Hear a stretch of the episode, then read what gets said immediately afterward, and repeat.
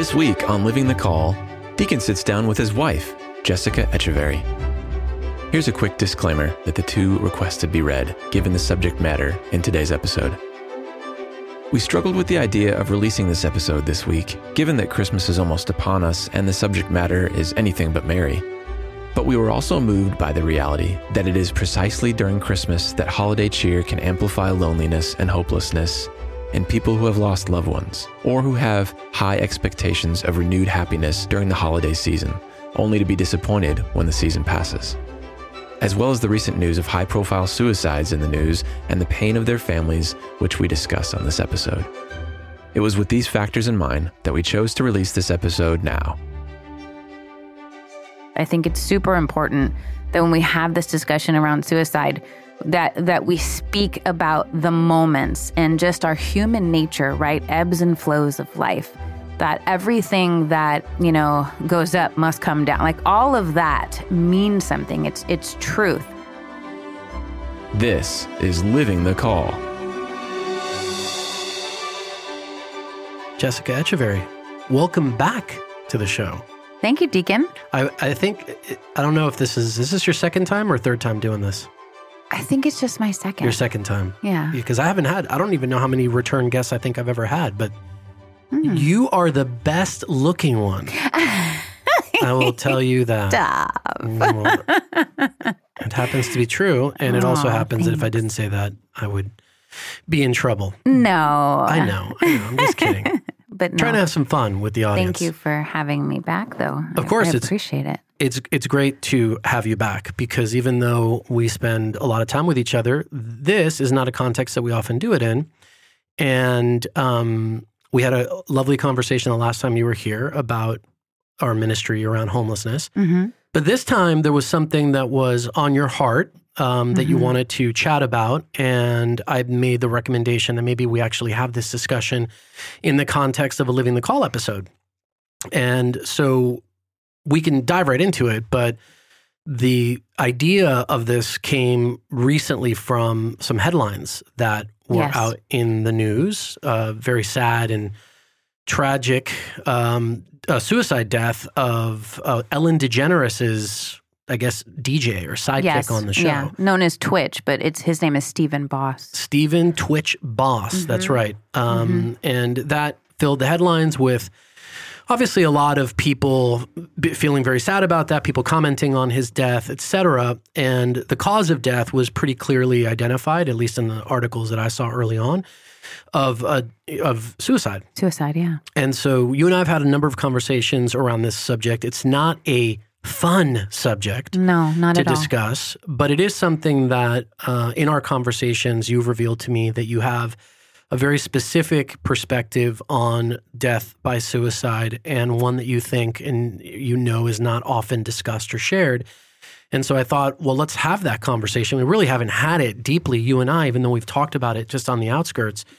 And so i wanted to give you a forum to be able to have that discussion with this audience and with me so that we can kind of get a little bit peel back the onion layers and kind of dive into this very difficult subject, but one that I think has a lot to say and uh, about the way that we approach our Christian faith and how we should perceive these events when they happen. So, yeah, it's absolutely. your show, your episode. but that's well, the yeah. Well, thank setup. you. Well, thank you. I appreciate that. Yeah. So personally, um, I have experience with attempts at suicide. People who know my story, you obviously know my story, know that I attempted suicide twice. And obviously, it didn't accomplish it. I'm here.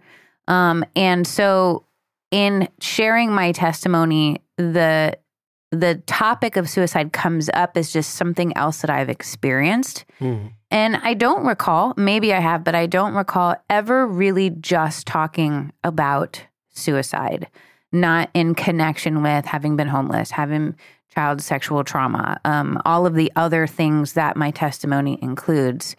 And I just really have been feeling on my heart and in my spirit over the past week especially the past couple days since the news of um, Stephen Boss's suicide um, death, this kind of call to speak, speak my own testimony, speak my own experience, um, but also to speak um, about what it means as a society, what it means as a church, what it means as a person who might know someone who's committed suicide or attempted suicide, just everything around the topic, because I don't see it spoken about with charity but truth. One quick uh, level set for for us and for our audience um, in terms of this topic. In the last uh, measured survey on this issue, uh, which was 2020, apparently there was almost 46,000 Americans that died by suicide. Suicide is the 12th leading cause of death in the United States. Um, that's about one death every 11 and a half minutes or so. And something I didn't know is uh, that there is one suicide death for every 25 attempts. So if you do the math mm-hmm. of the number of people who are in this kind of moment of of great existential drama and trauma, mm-hmm, mm-hmm. Uh, it's it's for every 25 of those moments, there's one I hate to use the word successful, but even you've suggested that you weren't successful at when you tried right, yours. no, so. and that that actually is the right term to use. And there actually are, and you know, we have Google now, and so many studies are online. If people really wanted to dive into the research, they could. We'll put some in the show notes. Yeah, definitely. And but studies do um, have those types of categories and separations. Right? There's suicidal thoughts right? There's suicidal ideations um, and there's suicide attempts. What's the difference between suicidal thoughts and suicidal ideation? Um, suicidal thoughts can be something like, um, gosh, I really just hope I don't wake up tomorrow morning, right? Just kind of just, it kind of just runs through your head because you're just at a really low point. You're having a tough time in life. And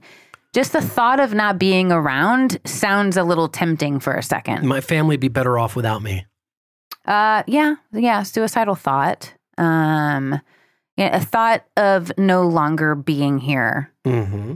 is really a suicidal thought, and how that manifests in any way. Okay, as as far as in your mind, right? Suicidal ideation is kind of taking that thought and spending more time with it, and like planning and, and planning. Like yeah, so it's like, well, if I weren't here, how would that happen? Right? Um, how would I not be here? So now you're you're kind of exploring and thinking about in your thoughts more of how you would actually commit suicide and what it would look like and, and how it would work. In your own personal experience, can you distinguish between those two? Like what was a thought and what was ideation? Do you remember both of them discreetly or do you not remember like how that worked? I remember in my own personal experience the first time that I attempted suicide and the you know for each person, it's different. And a lot of studies have been done on how someone thinks, ideates, and attempts. Um, the way in which they choose um, speaks a lot to what particular wound or pain they're experiencing, because there's a lot of different um, wounds and pains that someone can have that could lead them into this type of belief and thought process. For me in particular, it was traumatic experiences um, for someone who hasn't maybe really suffered a lot of adverse traumatic experiences, but has maybe um, suffered post traumatic stress or more emotional abuse or environments, um, then it tends to be kind of, I hate to use the word, but I don't know any other word, like a softer type in a sense, not as violent. Um, also, depending on um, your sex, if you're male or female, that influences um, the actual attempt type. Mm. But in your own case, though, when go, you know, kind of going back to thought and ideation, mm-hmm.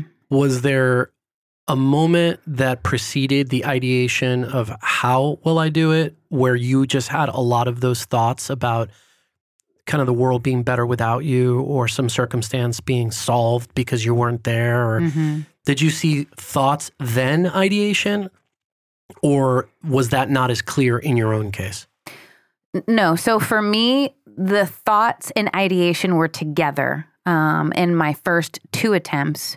And then, which I haven't spoken very publicly about, um, after marrying you and going through therapy and kind of going through these phases of healing, there was a point in our marriage after we had our, you know, our our last two children that we had and they were young. So we have this young family there was an interior struggle inside of myself between kind of old self, new self, you know, what I lived before, what I'm living now, just the drastic um, difference between those two experiences created a lot of chaos inside of me. And so the thought came maybe it's like, it's not maybe it's better if I'm not here. That for me, it was, I don't want to feel this. Mm. It's wanting to escape the pain that you're in. Make it stop. Make it stop. And then you get to a point where you just feel like you can no longer bear it anymore. That then you start to think, how can I make it stop? And so my ideations happened in our marriage. My attempts, my thoughts and attempts happened before I even met you when I was on the streets. Um, and you know not in secure housing so it's two different stages of my life two different times and ages um, completely different lifestyles and scenarios um, but still there and present For the fir- during the first series of these before you and I met, that you had these two failed attempts. mm-hmm. Um, did the idea, the ideation in terms of how to go about this, all of it just kind of occurred rapidly? Like it was Yes. a quick onset of like, okay, Yeah. So it was, there was not a lot of planning. It was all very fueled by um, very extreme feelings and emotions, uh, extreme depression, even rage in a sense, just this feeling of numbness as well. Um, and the sense that you just can't go on, right? I just can't go on anymore. I can't bear it another second. Um, and so, because you're in that type of feeling and numbness, if there was planning, I don't recall it.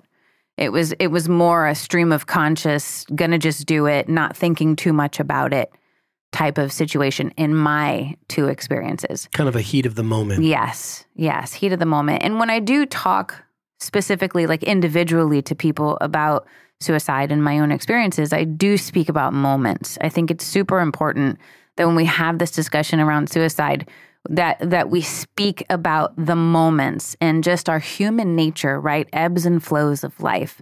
That everything that, you know, goes up must come down. Like all of that means something. It's it's truth, right? And even like bad stuff changes and even good stuff changes, right? Like, are we happy at this very moment as we were on our wedding day when we exchanged vows? No, because things go up and they come down. So I think where suicide comes in is you don't know how to emotionally regulate your ups and your downs. And when you're down, um, for me, looking back, not knowing who I was and how important I was as a person in this world and who created me and who I belonged to, I had no none of that identity to latch on to. And so I had nothing Mm. but my own pain, which makes the idea of suicide more uh, pleasing in a Appealing, sense. Appealing. Yeah. yeah. So, um, but in the second stage um, of my life with you, married with you, uh, taking care of a home, now being a housewife, a mother, um, young children, um, school age children, you know, helping the homeless, you know, all of those things I was doing. But because I was going to therapy and trying to heal from the woundedness that I experienced in my earlier life, you know, it brought out, it opened those boxes of woundedness and it created an internal chaos inside of me. And speaking as a Catholic Christian, it's a spiritual battle. There's a part of the healing process where, you know, Satan sees that you're moving out of that wound and closer to God, to Him. And so he really fights for you. And even in my book, and when I speak about the stages of healing and forgiveness that God brought me through, I, I explain to people like it hurts, right? Acknowledging the things that happened to you, acknowledging the things maybe you yourself have done, all of that truth, you know, giving, you know, proper placement and value to those actions and, and occurrences can be, you know, very hurtful and, and hard right? But you have to do that in order to accept accept them and kind of move on. So that's where I was at that time. I was in the middle of that spiritual battle where the devil was throwing me around like a rag doll in a sense where it's like, "Oh, you think you're this wonderful wife and mom and and person who serves the homeless and that's who you think you are no that you're this and would you know remind me of my past the Yeah. things that i've experienced You're living a lie, you're a fraud. All Exactly. of those kind of things. The accusations and the conflict between the old and the new self. exactly exactly and that's when the thought of you know i've if i can not if i can get myself out of that lifestyle if i can marry a good man if i can have children and run a household and still be miserable what is there Mm. that's what I was struggling with. Then what is there to this? How come I'm still struggling? Right? And it had to do with with me learning my true identity and learning the dignity of my own person and where I fit in this world Mm. You know, which is super important. Um, and it was the catalyst for me learning. Um, well, there are actually a couple of things that happened that changed this thought, ideation, attempt cycle for myself in suicide. One of them was I was concerned if I did commit suicide that my children would find me. And That so they would be the ones to discover. that they would be the ones to discover me. Mm. That was a big deterrent for me. And I didn't and I, I wasn't in the in the the spirit and the in the sense of really planning it out and like thinking about it that deeply. So it really acted more as a deterrent, but I thought about it. The second one was um I met a young girl who went to school with our with our daughter whose father committed suicide. And she was just this beautiful little girl who was just so broken and in such pain because she lost her father to suicide.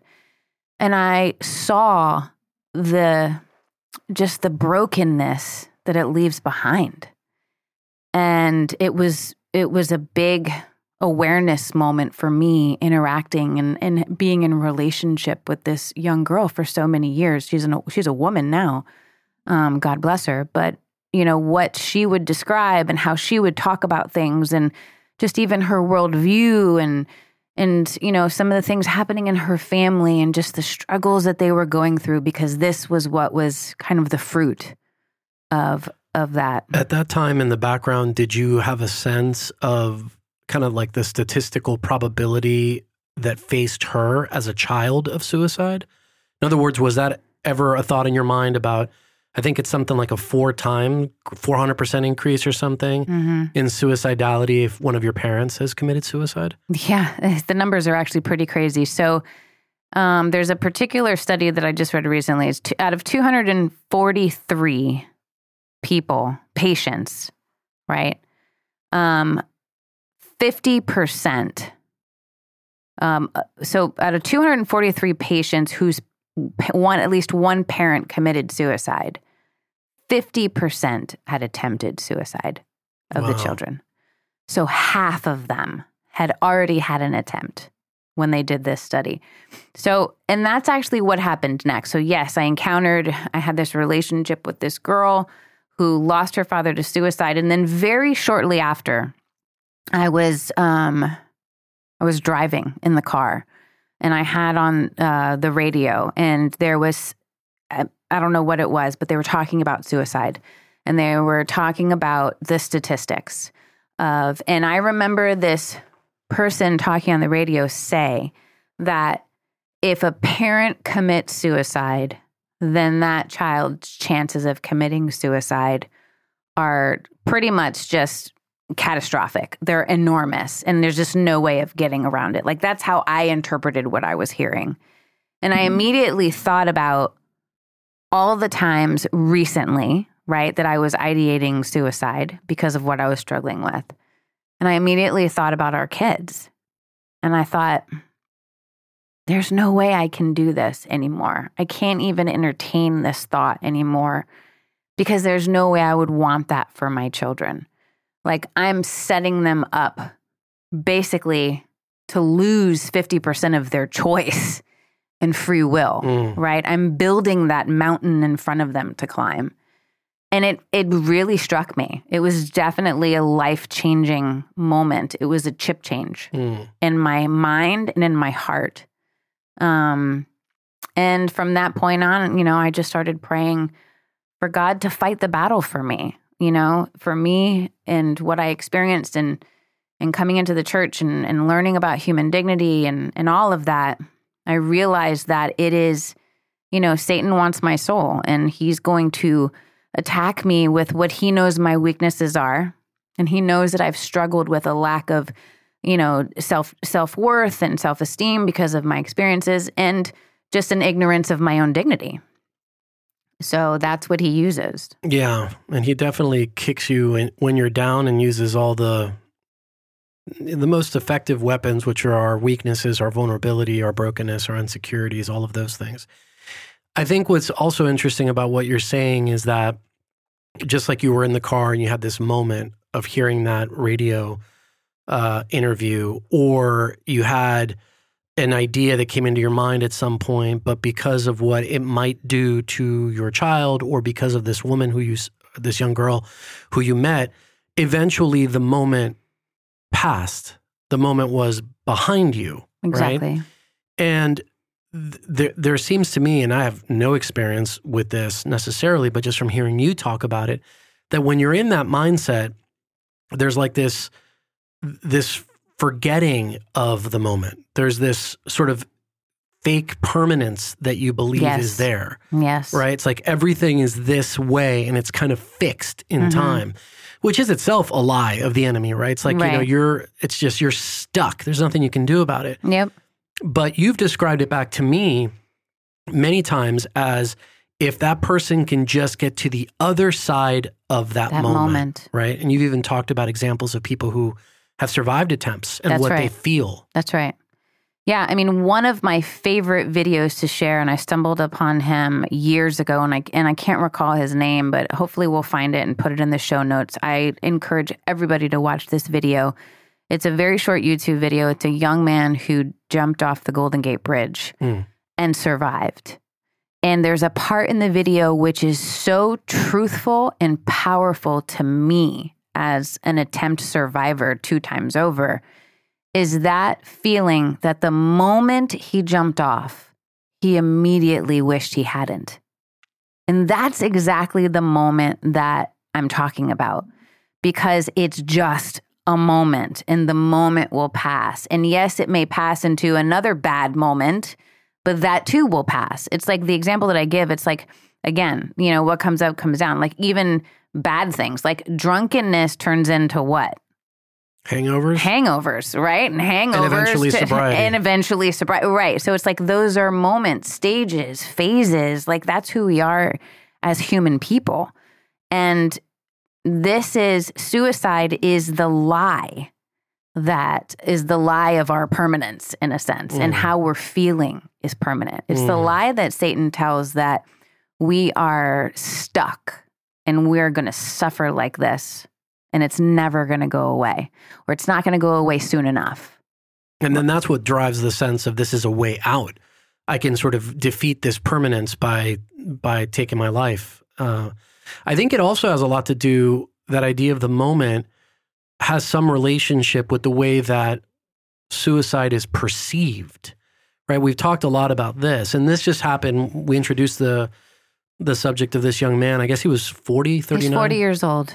40 year old man who, by all accounts, certainly worldly secular accounts, kind of had all, everything going for him, right? I mean, you had Yeah, he had 3.9 million followers on Instagram. he had a you know had a job that had him in the spotlight and Yep. a, a wife, A wife, or three kids. three kids, Yep. you know, well known, blah blah blah. Like you know, so by all accounts, he had this sort sort of, of story, and yet he decided for you know for for given his experience to make this decision. But the responses that you've read and that I've read and the articles and all this, and not just with him, with a lot of higher profile suicides, you increasingly hear Robin Williams, Kate Robin- Spade, yeah. Anthony Bourdain. All, yeah, and you kind of hear a similar message, which is narrative. or narrative, which is what? which is, you know, they're in a better place. Now I have a guardian watching over me. Um, you know, let their love and light shine over, let their legacy be continued and remembered. And I really want to preface this part of the conversation with yes, there was only one of them created, and they are special. And God wanted them here and wanted us to interact with them and see what He created them for because each one of us has that love and that light and that legacy to, to contribute to this world. And this is not an or situation, this is an and situation. But I feel like the narrative that's being told in society and communication, and especially in media and social media, when somebody who has prevalence, right, and makes the news commits suicide, is we immediately skip over what even, you know, psychologists tell us are the normal stages of grief Mm. um, right? And and go all the way to what takes people sometimes their entire life. Sometimes they don't even get to the last part of grief, which is acceptance, because they struggle their whole lives with having lost the person that they loved. They skip over all of that and go to the acceptance part and the grieving process immediately. And so what does that what does that do to the viewers? What does that do to the world that is watching in a sense? What does that do to the teenager that's been following this man and his family on YouTube? You know what I mean? Like what message does that send? I think there's two things. I think there's the message that it sends, but also the real impact that it has Yes. on that person's loved ones, right? Because to your point, a very natural reaction to somebody close to you committing suicide is beyond shock and, of course, chaos is anger. Yes. Yes. I mean, look, and I'll be very, very candid right now, and this may be hard for a lot of people to hear. But if you committed suicide, I would not be on social media going, you know, God bless him. He's in a better place. I wish he, you know, wasn't gone, but pray for it. I, just, I, love and light. It, it's not that. The true emotion to losing someone that you love um, so dearly is shock, right? The first one, right? Then it's usually denial. No, no, no, no, no. This hasn't, no, no, this can't be true. This can't be true. This can't be true. And then there's anger. Why? Why did you do this to me? How could you have made this decision? How could you have done that? Because presumably, even if you think that it is all love and light or whatever, um, you know, for this person, presumably, if that's what you believe, then they're wherever that is, and they're experiencing whatever that is, but you're left not in that, right? So, right. so the idea that any reasonable person would be like, wait a minute, like you're leaving me in this, and having a real sense of of outrage in a way to say Yeah. it that way, but then being like consequently unable to express that outrage is in itself kind of traumatic or can be. Exactly. Because now you can't just say he shouldn't have done that. Because, and this goes to one of the things that I feel like I'm constantly trying to share with people and help people to understand is there's a difference between who a person is and what a person does. Right. And I think that that, uh, that ignorance of the difference, the separation between who I am as Jessica and what I may do, right? Or what I may say. Those are two separate things. And so we don't judge people, right? By saying, you know, it, he was, you know, he was such a good person. hmm Yeah, that's great. He was. But we can, we don't judge people, we judge actions, right? So this gentleman, Stephen Boss, was a beautiful creation of God. He was a husband, he was a father, he was a creator. Those are all wonderful things. They don't leave by you saying what he did was wrong. They don't leave Or They're- stop. Or Yeah. stop, right? He was a good guy who made a bad decision. And it reminds me of a conversation I had recently. Though I, we were, you know, at breakfast with this, um, with some friends, and um, this little five-year-old boy I'm sitting in front of, and I look at him and I'm like, you know, it's almost close to Christmas right now. So I was like, hey, are you excited for Christmas? You know, what do you want for Christmas? And he looks at me and he's like, well, I'm on the naughty list. I'm a bad boy. Mm. Five years old. Five years old. He's looking at me and telling me that he is a bad person. And that's what I think parents don't understand is that how we identify ourselves, who we think we are, whether we're this good thing or this bad thing, right? It starts early, early in our relationships within our family. The language that we use with children. And it's really hard to undo too. How many experiences have we had, even recently, with you know families that we work with and, and serve, where somebody said, "Well, I'm a piece of crap," or Yeah. "I'm whatever." It's not I feel like one, or someone told me I was acting crappy. Yes. No, it's I am that. And Yeah. it just becomes your entire identity. Yes, yes. And that's the problem. So it's that problem that leads us to this narrative that's being um, pushed in society over suicide, right? I can't say anything bad about him because I love him, Or even bad about how you feel. or 'Cause, I even mean, bad about how you feel, right? Not, we're, you're, you're probably not suggesting that anybody should start airing their grievances about that person. be- No. you know, but, No, no, but no, just the fact that all. they feel. I'm talking about the action that they did. And I think that's important when people talk about suicide to actually be honest about. There's nothing good about suicide. Nothing. Someone is taking their own life. So if we ignore that fact and only put love and light up, it's not the fullness of the truth. Mm. There's a way to be able to share the truth for what it is in a loving and compassionate way. And the reason why I think this is important is because this gentleman, there was also a couple weeks ago locally here.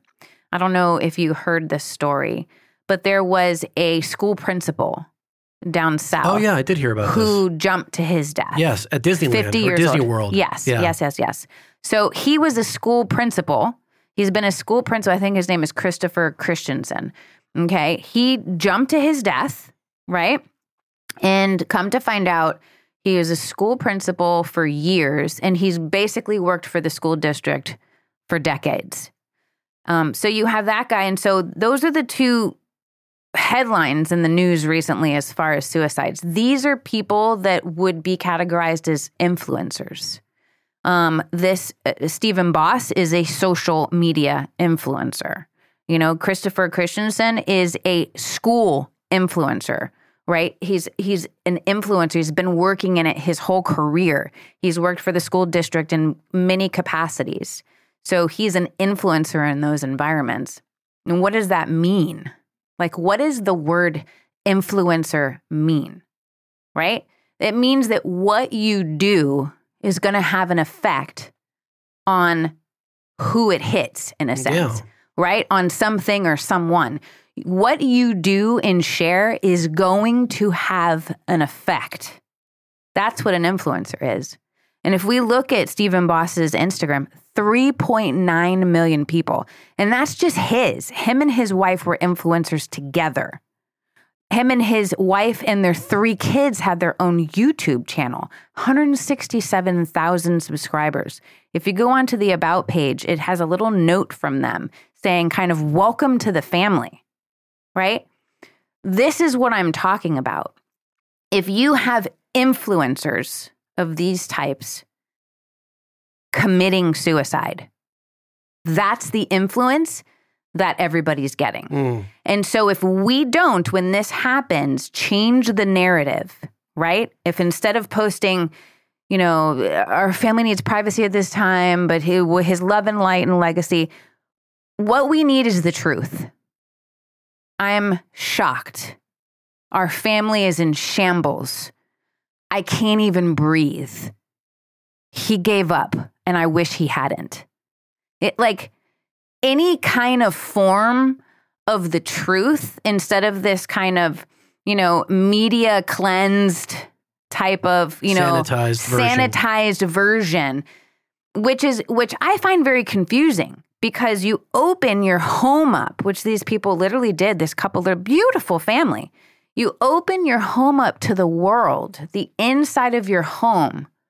But when it's most important to tell the truth, it's not being shared. Now, I'm not saying that her herself should be doing this. I'm just saying that when the media picks up on this, I think that there's a responsibility for us to tell the truth about it and not make it look like something somebody didn't have a choice. Yeah, it's the ultimate double whammy too, because what happens, I, I, I, I grieve on both sides of the equation, which is I grieve for the influential effect that people who are in the public eye have with respect to this issue on others who look up to them, who value their perspective and their opinion, and what message they take from that. I think that that can be very tragic and difficult and probably has a lot of like a ripple effect and ramifications in a lot of different directions.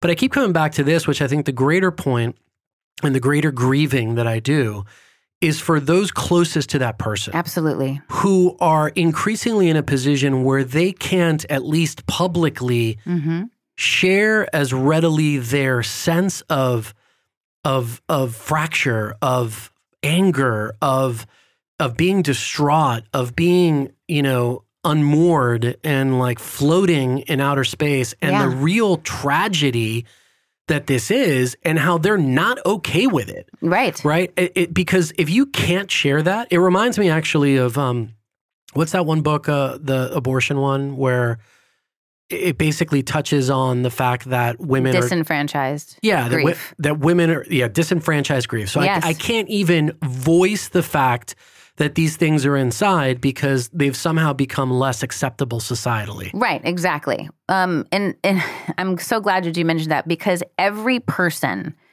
in the family is affected. All right. So he was married.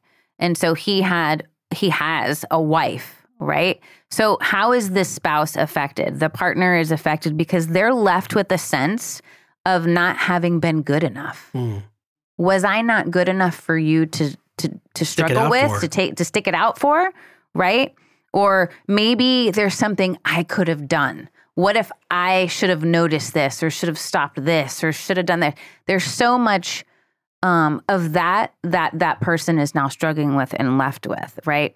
The person's parents, if his parents are still alive, right? Just Which likely they are. and just because exactly and just because he's an adult like you know th- doesn't mean no parent should lose a child no matter what age right so with the parents they're left with depression right sometimes you know when you have a child who submit who who commits suicide there's divorce the the marriage doesn't survive it because the blame starts going on one another because it's too much to bear right children we talked about this a little bit earlier.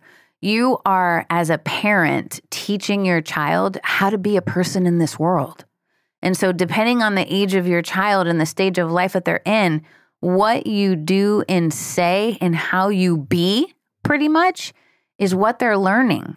And so, just like, you know, there's this condition, I can't remember the name of it, but children who've been raised by alcoholics who don't drink anything but still exhibit the same behaviors of an mm. alcoholic because they were raised by them, even like though a they phantom alcoholism. exactly. So it's like what we don't realize is that there's a passing down in a sense because that's how we learn yeah. as human beings. And so there's this, you know, I believe this this gentleman Stephen has three children. He has a 14 year old daughter.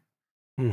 The 14 year old daughter, you know, a three year old, I think a five or a six year old, right? And so that can leave a child. I know with the with the one girl that I spoke about earlier and her father committing suicide, it left her with the sense of, didn't he love me enough to stay?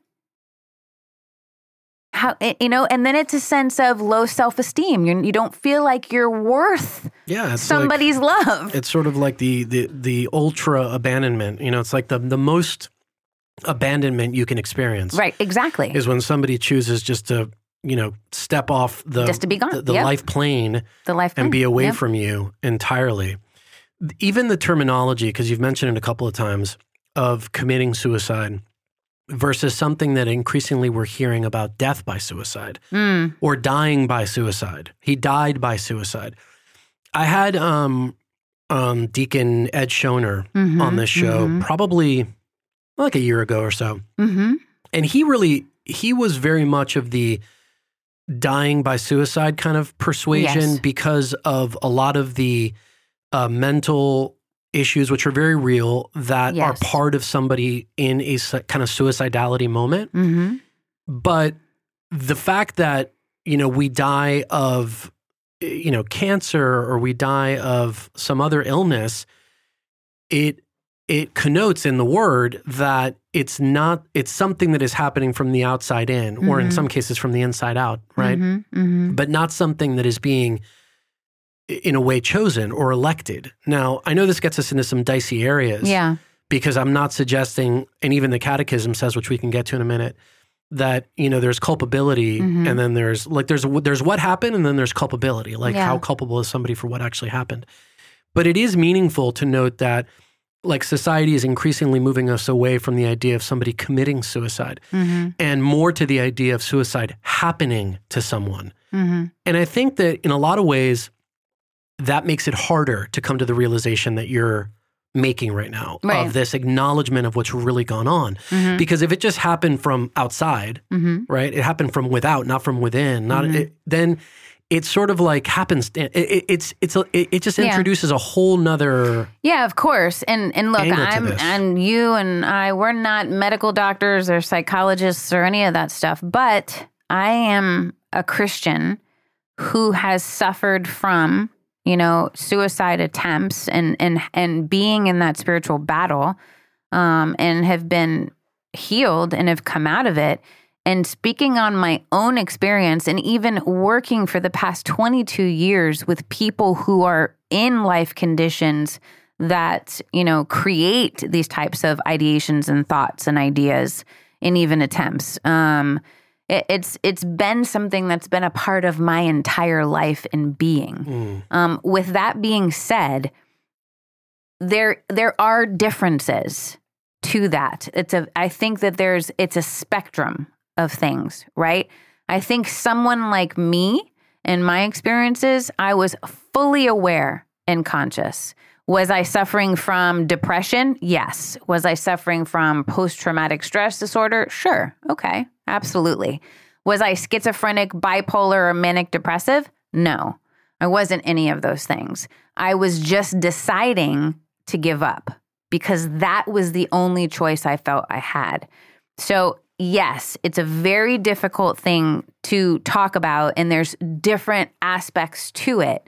Like, for instance, this this man Steven's 14 year old daughter, that puts her in a completely different category than my own situation. She now has that 50%. Eh, and all- of his kids do right. but her being the most conscious and aware and living the most consciously of the three children right now in the experience of having her father have committed suicide, then th- she's now at that 50% level. So, yes, in those situations, it is more of an outside thing, but it's not impossible. Mm. It's not impossible. The catechism uses some very clear language about the issue of suicide. I want to read a few phrases to you and then have you respond to these. Uh, in the catechism, this is uh, 2280. It says, Everyone is responsible for his life before God who has given it to him. It is God who remains the sovereign master of life. We are obliged to accept life gratefully and preserve it for his honor and the salvation of our souls. We are stewards, not owners of the life God has entrusted to us. It is not ours to dispose of. The other thing that it says um, is suicide contradicts the natural inclination of the human being to preserve and perpetuate his life. It is gravely contrary to the just love of self. it likewise offends love of neighbor because it unjustly breaks the ties of solidarity with family, nation, and other human societies to which we continue to have obligations. Suicide is contrary to love for the living God. I mean, those are very clear Strong. and strong, Yeah. you know, words. And you can also, uh, you know, acknowledge and recognize that a lot of people who've been touched by suicide in their lives. I think of my friend Deacon Ed as an example. Mm-hmm. Look at that, and they and they're struck by it. They're struck by their maybe seeming severity. Maybe like Yes. it's hard to reconcile. Yeah. But I wonder how much of that is maybe principally because in many cases we're not allowed to engage with our feelings of you know anger and grief and all those things and jump straight to the end of this kind of acceptance and Right. life and love and angels and, and that kind of thing. Yeah, no, I agree. Um, I think that, yes, absolutely. Like I said, there's a spectrum and there's the mental health aspect, but, and I have nothing to back this up with. And, uh, you know, it probably won't be proven true for decades ahead of us. But I almost ha- feel like there's this is a mark my words moment, which I hate to say, but we are in a moment in time right now where no studies can touch us. Our studies are based on time periods without all of this technology. We're in the middle of something right now that that we we can't if we look back it's not the same and we can't understand what's coming in the future. And that has to do with everything we're dealing with in life, especially suicide. Suicide used to be something that was tied like intimately connected with severe mental illness. Severe mental illness right? You you had a diagnosable mental illness which is how come you committed suicide right? The rates have gone up consistently with maybe a couple years where they've dropped since 1950 um, where i mean we're talking about you know tens of thousands of death a year now compared to back then Mm-hmm. so it's gone up drastically. Why? I think that our digital world, our connectivity, how we can see what's happening in an instant, has affected who's committing suicide.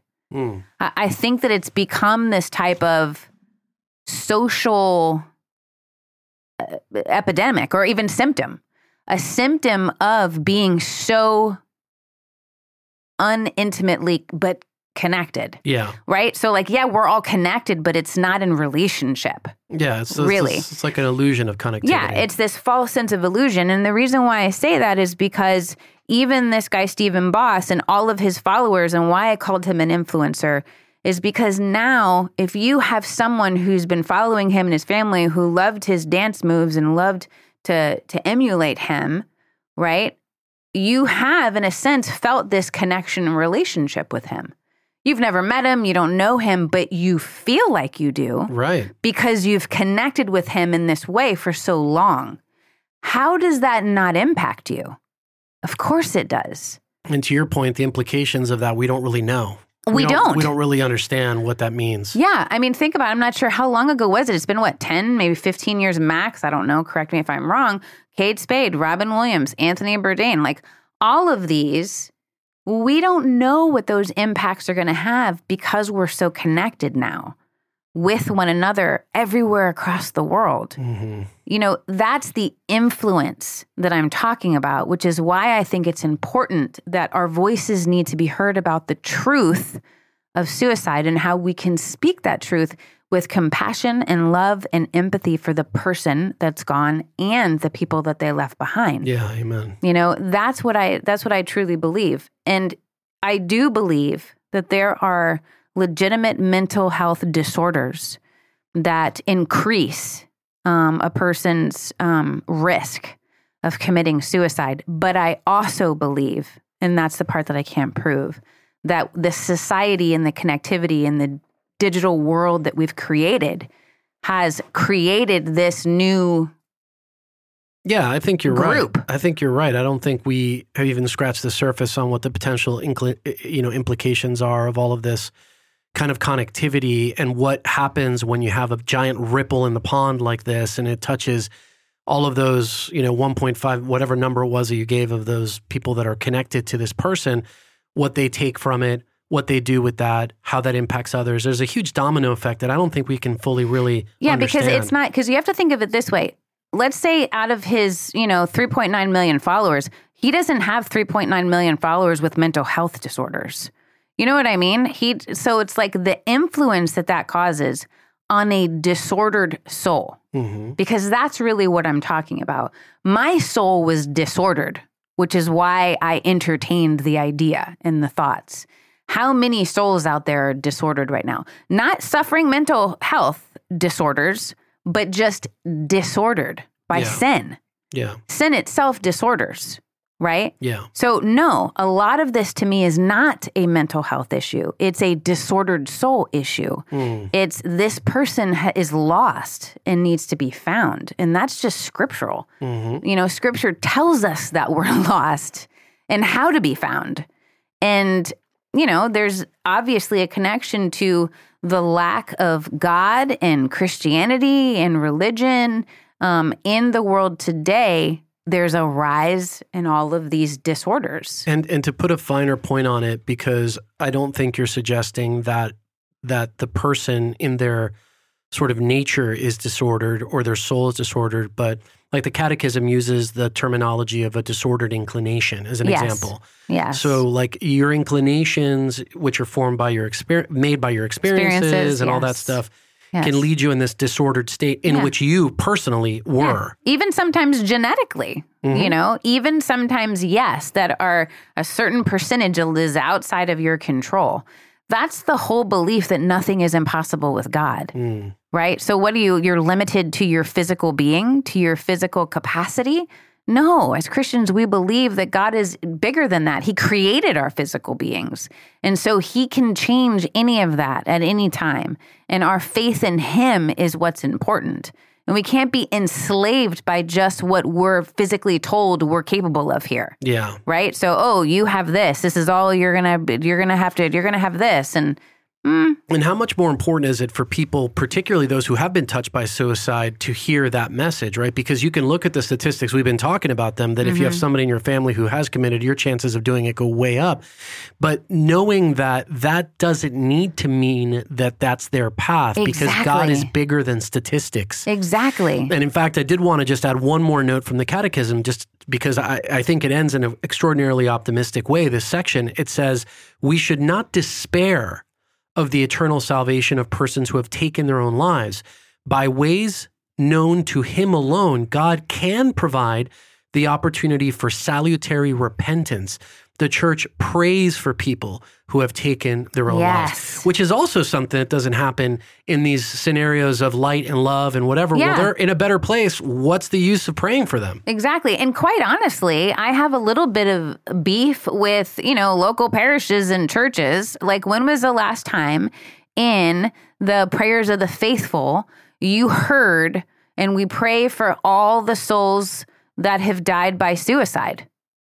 Very. I've never heard. I can't that. recall it. Let's just say that. I, I've, I've, I can't recall ever hearing that prayer being done. Now, I'm not saying that it's never have that, that that it hasn't anywhere, but I mean, we're in LA.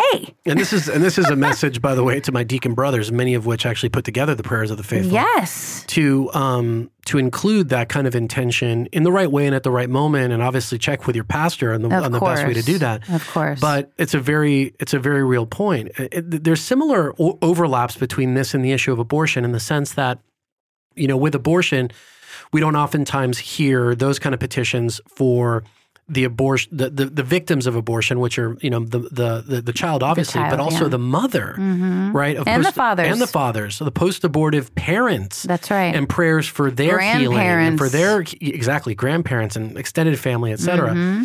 and i think that all of this need, we, we need to call much more attention to this reality that that exists now just to kind of get a, get your words and your perspective on this hmm what is the right response right? In other words this man you know committed suicide.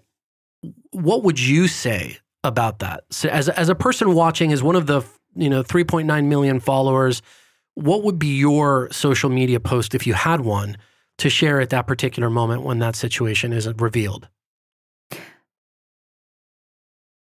That's really difficult because I'm not her and it wasn't my husband.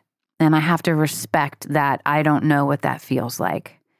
Um, so I don't have the perfect answer. But not or, for her, for yeah, just anyone no, as part of that um, network. But I mean, here's what I can say looking from the outside in and having my own personal experience um, with suicide um, is that just like everything in our faith teaches is we need to express the fullness of things. Yeah. We need to express the fullness. Thank you so much for following, you know, me and my family. I'm broken. Uh, I I wish he had didn't make this choice. Uh, it was the worst choice he could have made for our family. Um, don't do this. This is a bad example that he set. Um, like if we don't call it out, then we leave it out there to be interpreted in the wrong way. Um, and that's really dangerous because that's what the devil does. He takes the truth and he just deforms it, even in the slightest bit. So it still looks like truth. And that's how he deceives. Mm. And that's what we have to be really careful with. But I think that the, because of the stigma that's around suicide, right? Somehow this is my fault. I should have done something um, as a parent, as a spouse, right? There's this kind of blame that you feel will happen if you talk about it candidly like that. Mm. And it's just not true. It's a lie. And I think that the whole world would just be so much better if we can have more openness and dialogue. Um, we hear about people's journeys through things, right? Um, how many people, you know, will share that story? You know, you mentioned Deacon Ed um, and and what he's doing. God bless him for sharing.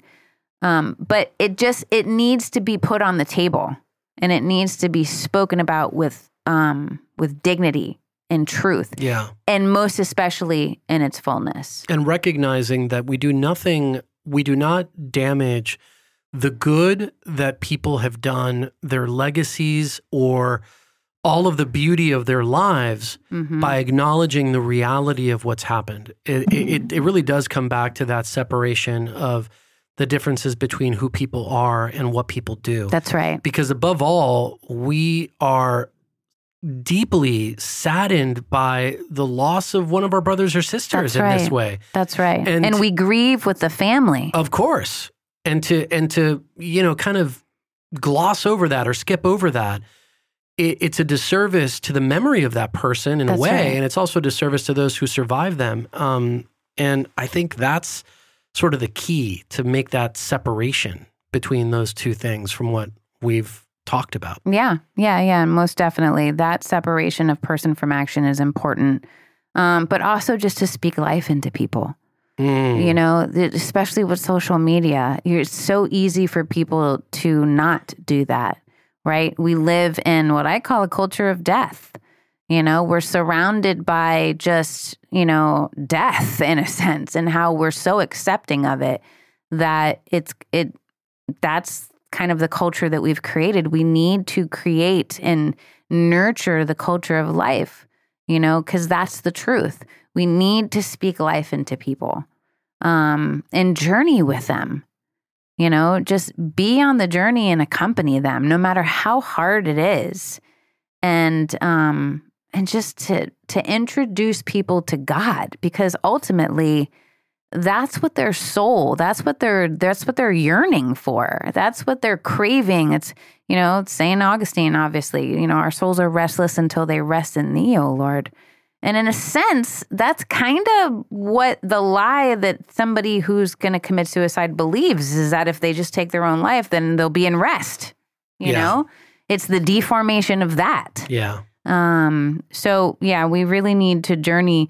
But I also encourage people who maybe who've had thoughts of suicide, ideations, or even who have attempted suicide, you know, to never lose that hope you know, never lose that hope. Find it in any way that you can possible. And for, you know, people who may know someone who's depressed, who may maybe have said something maybe hinting to it or you know encourage people to grapple with things and have hard conversations i think a lot of this stems from not being able to share how we really feel about stuff in a constructive way Mm. We don't know how to just have a hard conversation with someone. Um, and i think that that has a lot to do with it as well. You know speak life into people. Um, be there. Journey with them no matter how hard it is. It's not about you right? And you know remember that their person is good. It's it's a little piece of god Mhm. right? You have a little piece of god in front of you. That's god's creation his masterpiece never forget that. And don't be afraid to tell someone that. You know when you hear someone speak the language of negativity and untruth correct them you know? Like the conversation you know yeah i'm a i'm a i'm a bad boy right? No you're not a bad boy. You're a good boy who made a bad decision. Yeah, that's big. and that's huge. Mhm. and don't be afraid to correct people with love in that because they need to hear that Well, it's real love in the sense that you're doing it because you desire their good, right? Mhm. You're not just trying to be right about something. And we oftentimes get that part wrong. I want to speak a little life and a little hope um, into this situation. I'm going to do something that I typically don't do on the show, which is close out in prayer. amen And I want to pray um, for the repose of the souls of all those who have taken their lives. yes I want to ask for the intercession of those who have taken their lives in Thank our you. own lives. yes jesus And um, I want to ask for um, the hope and the promise of God to enter the lives of all of those left behind amen amen by, jesus by these situations. That we always remain in God's truth and can speak that truth with real compassion and with real care, but with a real orientation to wanting the good of our brothers and sisters and their long life here on earth until God Himself, the author of all life, is ready to call them home to their great reward. That's my prayer.